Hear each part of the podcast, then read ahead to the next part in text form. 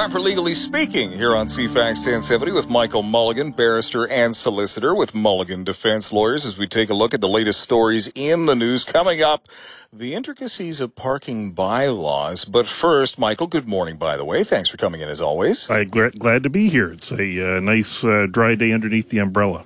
This is an ordinary term that people who have seen it in movies like me will use probably far too often. Diplomatic immunity. In a legal sense, what, what does that actually mean? Indeed. And, and this has actually been uh, a live issue over the past uh, uh few days as a result of an incident that occurred in the UK. And what happened in the UK was the wife of an American diplomat was driving and was involved in a car crash that wound up killing a very unfortunate 19 year old named Harry Dunn. Um, and because uh, of her status, uh, being the spouse of a diplomat, she enjoyed diplomatic immunity.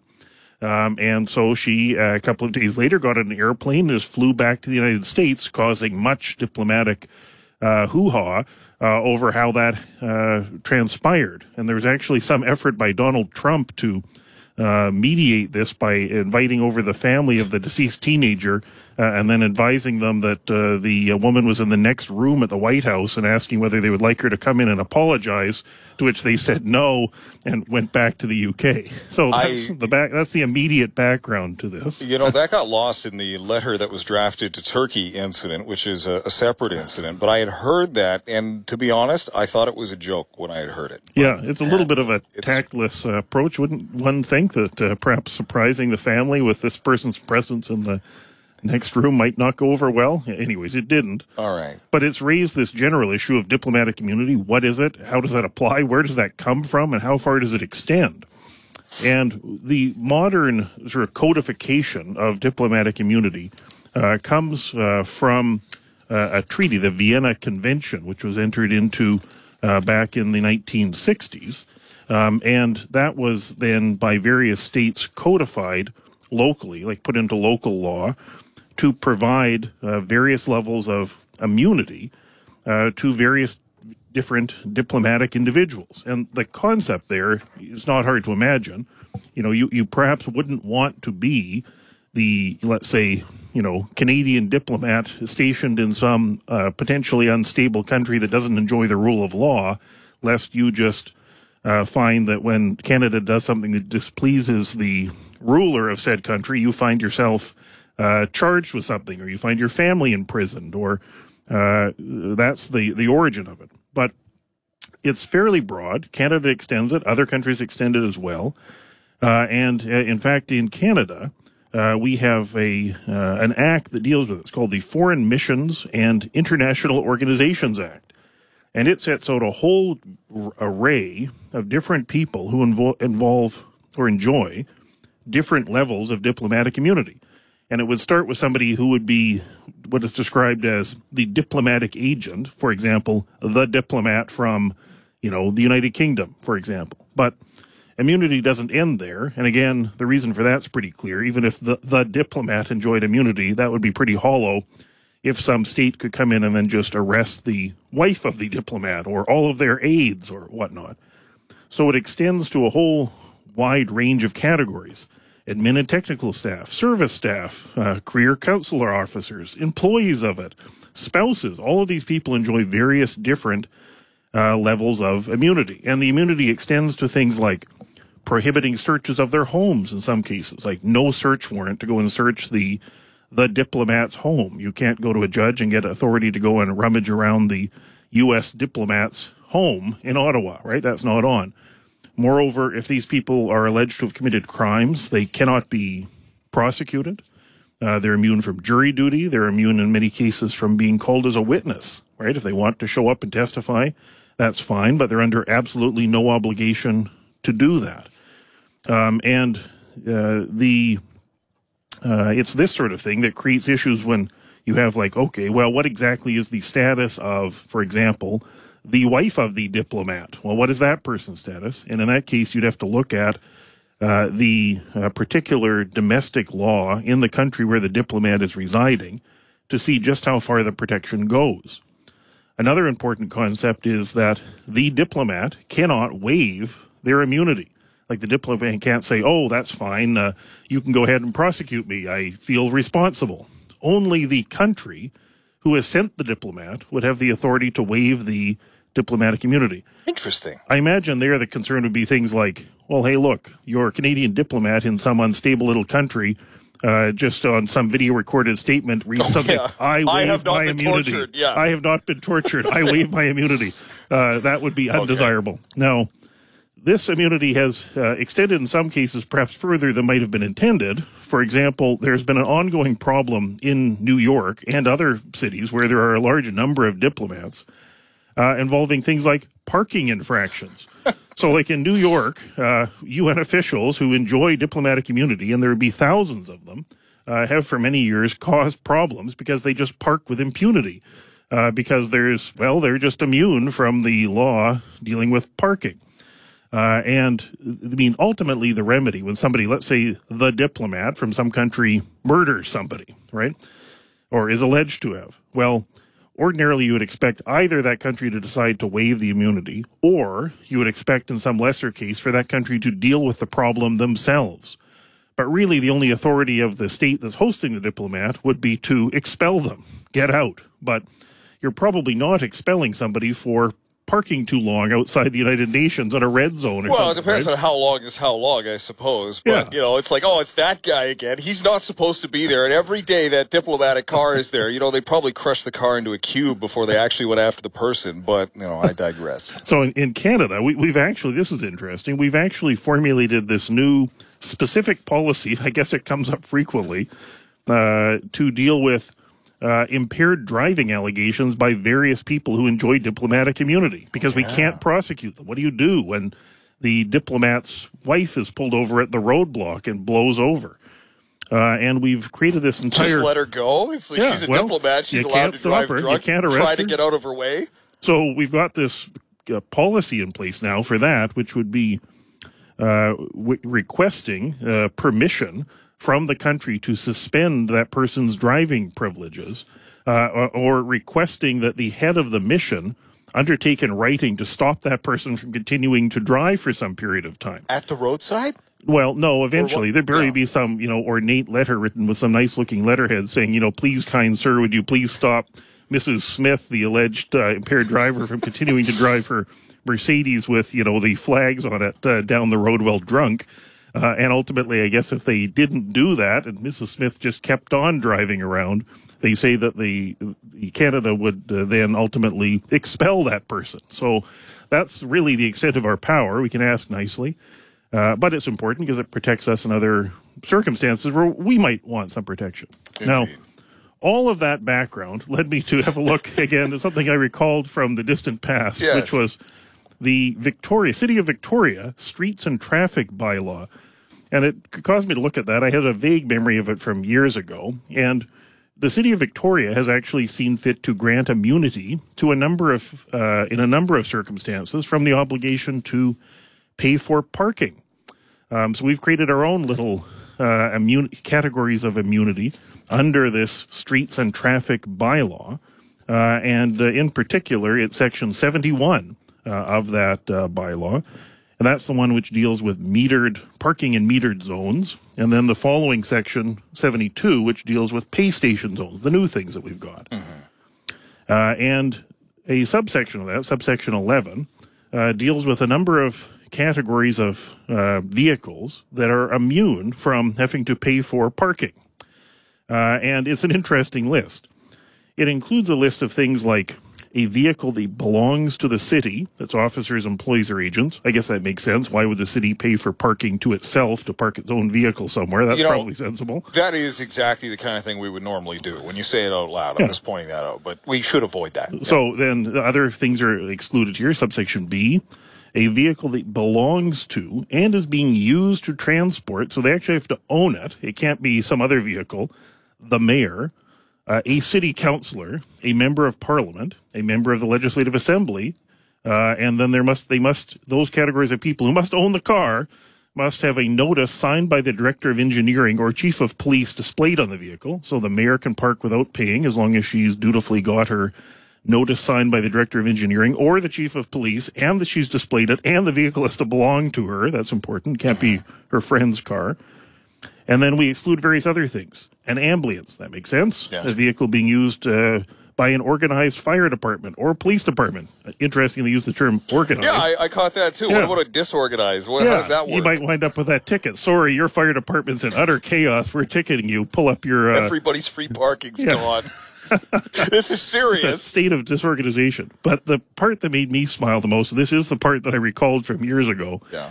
Is uh, the uh, exception found in section 71, sub 11 E. And it reads this way Yeah. E. A vehicle bearing the flag or insignia of the Lieutenant Governor of British Columbia or of the senior officer commanding the Canadian Armed Forces on Vancouver Island. Now, the interesting thing about how that is worded is unlike all of the other exemptions, it does not say the vehicle must belong to the Lieutenant Governor, nor does it say the Lieutenant Governor must be using the vehicle. It simply says a vehicle bearing the flag or insignia of the Lieutenant Governor. That's an interesting flag, by the way. Now, I should say a person certainly wouldn't want to be impersonating uh, the Lieutenant Governor of British Columbia, nor the senior officer commanding the armed forces on Vancouver Island. But I should say, the section doesn't require that.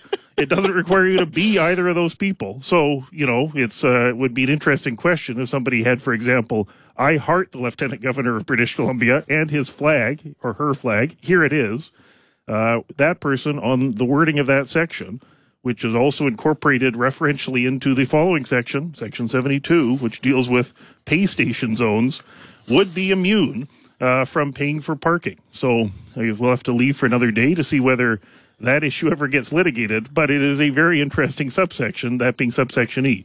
I was able to find with some ease the flag of the Lieutenant Governor of British Columbia. Are you going to try this? Is this the I'm experiment? not sure. I'm not sure I've got time for this particular litigation. Okay. But out of interest, I'd be interested to know whether any listeners are able to locate the uh, flag or insignia of the senior officer commanding the Canadian Armed Forces of Vancouver Island. That would be an interesting experiment in uh, Google if somebody has a few minutes. Uh, but again, don't impersonate those people. If you want to have the flag or insignia of those people on your Honda Civic, you might want to have a clear notice. I am not the commanding officer of the Canadian Armed Forces for Vancouver Island, and this is not his Honda Civic. But See somebody gets not- arrested by the military that, that police does not appear. That does not appear to be a requirement. so let's see how many people. How see how quickly the internet can find the required insignia. You, know, I'm, I, I look at this, and this is just from experience in covering various stories like this, as well as, of course, constitutional law. And every word in that document, it seems, seems has a, a stack of court cases a mile high attached to it of exactly what it means. But it says bearing the flag. I note the use of the definite article instead of an indefinite a flag or insignia of the lieutenant governor. I wonder if there's a provision somewhere where the lieutenant governor has to be present for that to be the flag. I, I don't know. I'm just sort of. Yeah. I, I, I'm trying to think of ways where if there's Well, no way it's that easy. You might want you might want to then reference the insignia because the language is a vehicle bearing the flag or insignia of uh, those individuals. And again, unlike all the other subsections here, There's no that ownership. specify it must belong to these people or it must be an ambulance or a you know vehicle belonging to an organized fire department for example this one doesn't require any have any of those provisos uh, but again don't impersonate these people make sure you're not uh, trying to trick somebody into thinking that honda civic is in fact the uh, you know lieutenant governor going out to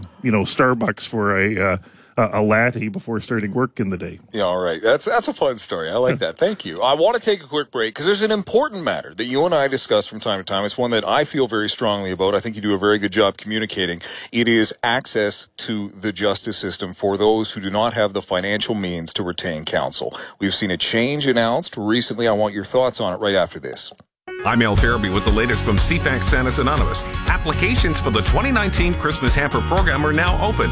All families supported will receive a hamper containing food for the holiday season and gifts for children ages 17 and under. You can find an application form at CFAX 1070 at 1420 Broad Street or online at cfaxsantas.com. Applications must be dropped off in person by the family in need. The deadline is November 15th, but applications will close when capacity is reached, so submit as soon as possible. Imagine you're going full speed down the Pat Bay Highway and you throw on the brake. That's Elizabeth May's plan, and it will crash our economy. We need a climate plan that's ambitious and achievable. that reaches net zero emissions by 2050, that shifts us down in gear together. Expert environmentalists give the Liberal plan an A in feasibility. Choose a real plan to protect the environment and reduce pollution. Choose Forward and vote Ryan Windsor, your Liberal candidate in Saanich Gulf Islands. Authorized by the official agent for Ryan Windsor. It's buy one, get one free week at Thrifty Foods. You can say that again. It's buy one, get one free week at Thrifty Foods. Buy one, get one free throughout the store. Make room in the freezer, cupboards, fridge, heck, clear out the garage. Because there's never been a better time to stock up on items your family needs. Hurry in. Buy one, get one free is only on until Wednesday. You can say that again. Only until Wednesday. Thrifty Foods. Eat happy. Thanks for calling 1 800 Got Junk. This is Sarah. How can I help? Can you help me get my yard cleaned up? I've got junk piled everywhere. Sure, we can do that. What if quitting time comes and they're not quite done? We work until midnight, seven days a week. Can you come right now? We can be there in 90 minutes. Can I mark this down as spring cleaning for next year? We bring the springtime with us. Wow. When you want it to feel like springtime, call 1 800 GOT JUNK. Or visit 1 800 GotJunk.com. We can make it springtime anytime. A sleek, all black interior. A powerful 5.7 liter V8 Hemi engine. 20 inch all black aluminum wheels. A menacing front grille. Get the perfect blend of beauty and brawn during the all out clear out event. Receive 25% off MSRP with up to $17,400 in total discounts on select 2019 Ram 1500 classic models. Talk to your Ram dealer for details. What's the best way to score an upgrade on your next beach vacation? Impersonate a celebrity and throw a tantrum? Nah, just be you. It's Sell Off Vacations Upgrades for All sale. Save on the all inclusive vacation you want. Get the upgrade you deserve. But act now. No impersonation required. Visit our store at the new Belmont Market in the West Shore. SellOffVacations.com. Get down there, it's coming out for these houses. Tuesday on Discovery's Hellfire Heroes. It's on until the last person is saved. We go to the front line. Every day is a physical challenge. With a team of firefighters. Our fire crews put their lives on the line every day. Who risk it all. It's all about honor, courage, dedication. An all new season of Discovery's Hellfire Heroes. Tuesday at 7, only on Discovery. Stay connected to CFAX 1070 and listen anywhere with the new enhanced iHeartRadio app. It's fantastic. I use it every day. Download it today. Keeping you informed. Adam Stirling on CFAX 1070. We should note that the diplomatic immunity provision for the purposes of parking is um, that won't stop you from getting the ticket, Michael Mulligan from Mulligan, Tam and Pearson. So you'll still find it on your vehicle when you return. It's afterwards that a process would have to yeah, take yeah, place. you're going to have to ask yourself just exactly how much time do you have on your hands to litigate this issue. Also, I should say, don't get yourself charged with treason. you're not taking over. serious. You're just you're just barking. we'll see if anyone's got time to litigate that issue. Sort of a footnote on a change to a law. This law was altered after citizens began trying to avoid it and incidentally committed treason. Yeah. Um, so um, I I do want to talk about uh, access to justice in general because reg- regardless of how well read a person may be, regardless of how, how knowledgeable or intelligent an ordinary person can be, even if somebody is already a lawyer, if you engage in a legal process, the best advice you can get is to hire a lawyer, even if you're already a lawyer. Um, ordinary folks navigating the justice system can be an extremely onerous prospect. I do not recommend it for any person, regardless of how what they feel their abilities are.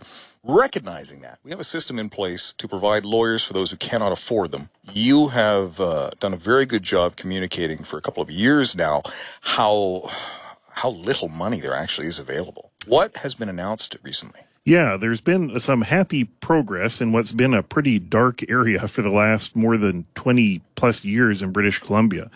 The the history of it is that uh, in BC back in the 1990s when the NDP was in power, um, they recognized at that time even the lack of funding for legal aid, and there was a special tax imposed on all lawyers' bills. It's a PST you don't pay on any other service, like if you hire an architect or an accountant or something. they brought in this tax saying this money is going to fund uh, legal aid in British Columbia. Pretty quickly, the tax started collecting more money than was going to legal aid. And when the Liberals were in opposition, they dumped all over the NDP saying, Isn't this wrong? This money was intended to help the poor. What are you doing? Then, of course, the Liberals got into power. And then in 2002, they cut legal aid funding by 40%. They closed all of the legal aid offices across the province. They canceled virtually all family legal aid, fired all the lawyers who did poverty law work. Um, it was a pretty awful uh, uh, event uh, for anyone concerned with uh, access to justice for people that can't otherwise afford it. Uh, and then things have, uh, they kept the tax, of course, uh, and it's been in place continuously. And, and now we're at the point where the government collects about three times more in that tax than they actually provide to pay for legal aid. It's really pretty astonishing. So a few months ago, this is the recent positive news, uh, an associ- a group called the Association of Legal Aid Lawyers had organized a service withdrawal uh, by lawyers who do that work. And the other thing that's happened is for more now than 20 years, there has been no increase in the amount of money, the meager amount of money uh, paid to lawyers who agreed to do these legal aid uh, cases.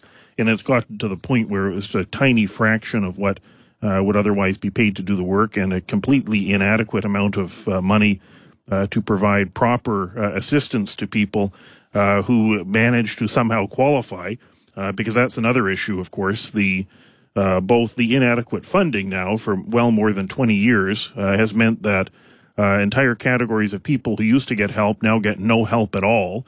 Uh, people only discover that when they wind up actually being in that position and finding out, no, there's no one who's going to help you get that child support. There's no one who's going to help you, um, you know, if you're alleged to have committed some crime. No one. And that becomes a shock to people who sort of assume, oh, well, somebody will be there, uh, right? In fact, in many cases, the answer is no. Uh, there is no one. We fired all the poverty law lawyers. We stopped covering the family law problems, and uh, and then finally, they lowered the threshold to get coverage to the point where if you have a full time minimum wage job, you're considered too rich for any help, which is just an outrageous state of affairs. Yeah, it is. Because what happens? Somebody finds themselves subject to criminal prosecution. They make a modest wage, but, you know, more than 20 what is it 28,000 a year something like that is the cutoff it's it's uh, for a single uh, person if you make minimum wage full time uh, you now you're considered too rich to qualify, and you have no hope of being able to afford uh, counsel if you're making an income of that amount. It's simply impossible. So what do you do? Do you go to the bank and say, "Hey, can you give me a bunch of money? I'm going to lose my freedom," or, or yeah, well, some people, do? yeah, for many people, it's like, look, uh, they uh, come to that shocking realization that there's nothing there for them, and uh, they would then go through a, a, succession of ask your family, ask your friends, see what uh, you can borrow. And if you can't do any of those things, you are simply on your own, which to many people is completely shocking uh, because they not unreasonably would have thought, hey, I should, at least in a country like Canada, in a province like British Columbia, have a fair trial. Most people would be shocked to learn uh, that uh, we are prepared to conduct criminal trials or allow single mums or other people that just desperately need help to go into court absolutely on their own uh, because we're just unwilling to uh, spend the money which we've already collected uh, to pay for legal help. It's pretty awful. Um, so a few months ago, after many years of this, uh, there was to be a service withdrawal by lawyers who do that work. Uh, and that's a difficult thing for people to do, of course, because the lawyers who are doing that work are doing it out of a profound concern for ensuring people get help uh, and if the only uh, way you have to uh, create some pressure on the government is to stop helping the desperately poor people who really, really need help, that's no easy thing to do. No. So, a couple of days before that service withdrawal was to start, the, the government agreed to enter into negotiations, and that was really positive. Um, and there has been just announced uh, this week uh, that they've come to a three year agreement, which is uh, really good news given the context of really awful news now for like 25 years. Uh, and the particular agreement is modest, in fairness. It's things like uh, lawyers who do that work who were paid $83.90 an hour will see a, a, raise. This is the first one in like 20 years um, to $104.88, um, and then some small amounts over the couple of years following that. Um, now, I should say this for some people, you might think, well, that seems like a lot of money, but the other thing that happens is what they'll do is they'll say, well, we're providing somebody uh, three or four hours of legal work at was $83 an hour, now $104 an hour to, for example, try to get a protection order so that your children are safe. No lawyer can possibly do the work in the amount of time involved, so they just do it uh, and they wind up billing somebody, you know, billing legal aid three hundred dollars or four hundred dollars for two days' work. That's what actually happens. Right? How many hours is in, say, an, an, ordinary criminal defense? You know, that goes to trial, It'd be hundreds, wouldn't it? Or it, it, could well be. I mean, to give you an idea, for uh, criminal matters, they're ordinarily dealt with in what's called a block tariff amount. Like they just set a particular amount to, for example, have a trial, right?